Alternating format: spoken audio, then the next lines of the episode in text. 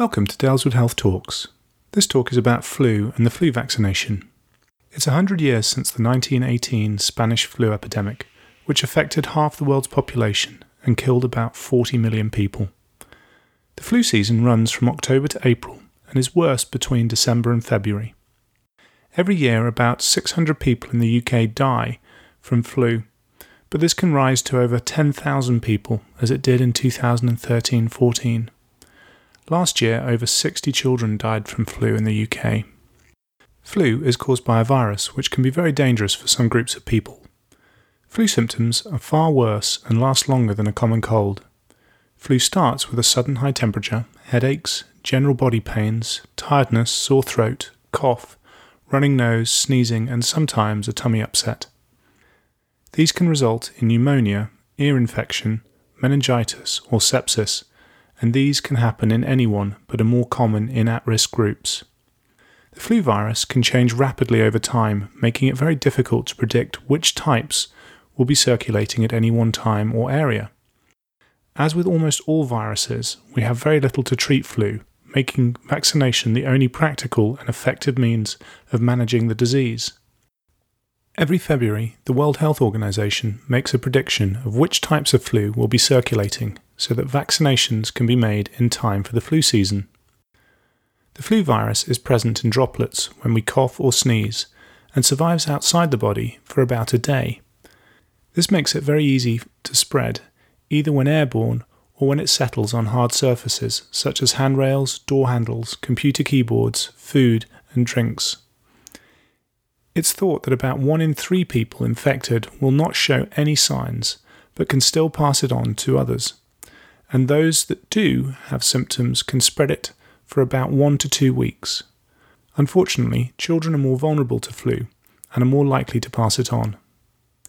People that work in childcare or teaching, shops, restaurants, public transport, shared offices, or that travel a lot stand a much higher chance of being exposed to flu. At risk groups are babies under six months, older people, pregnant women, and those with long term conditions.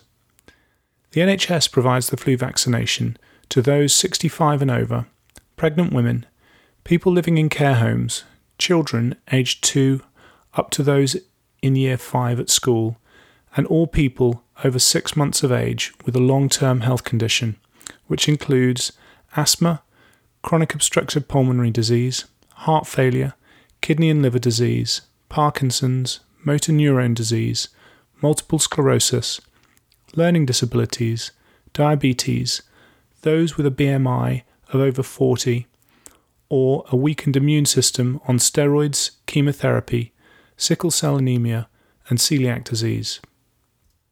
Your GP will have invited you if you have any of these conditions, but if you feel you should have the flu vaccination, please contact your GP surgery. It is also offered to the main carers for someone who is elderly or disabled or if you live with someone that has a weak immune system.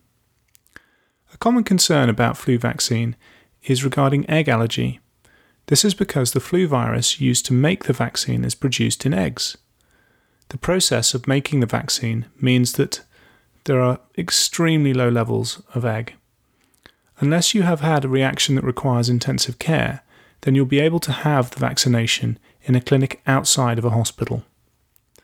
Vaccinations work by warning your immune system of what to look out for so that when you are exposed to the virus, you can start fighting it straight away and often prevent you from having any signs of the illness at all.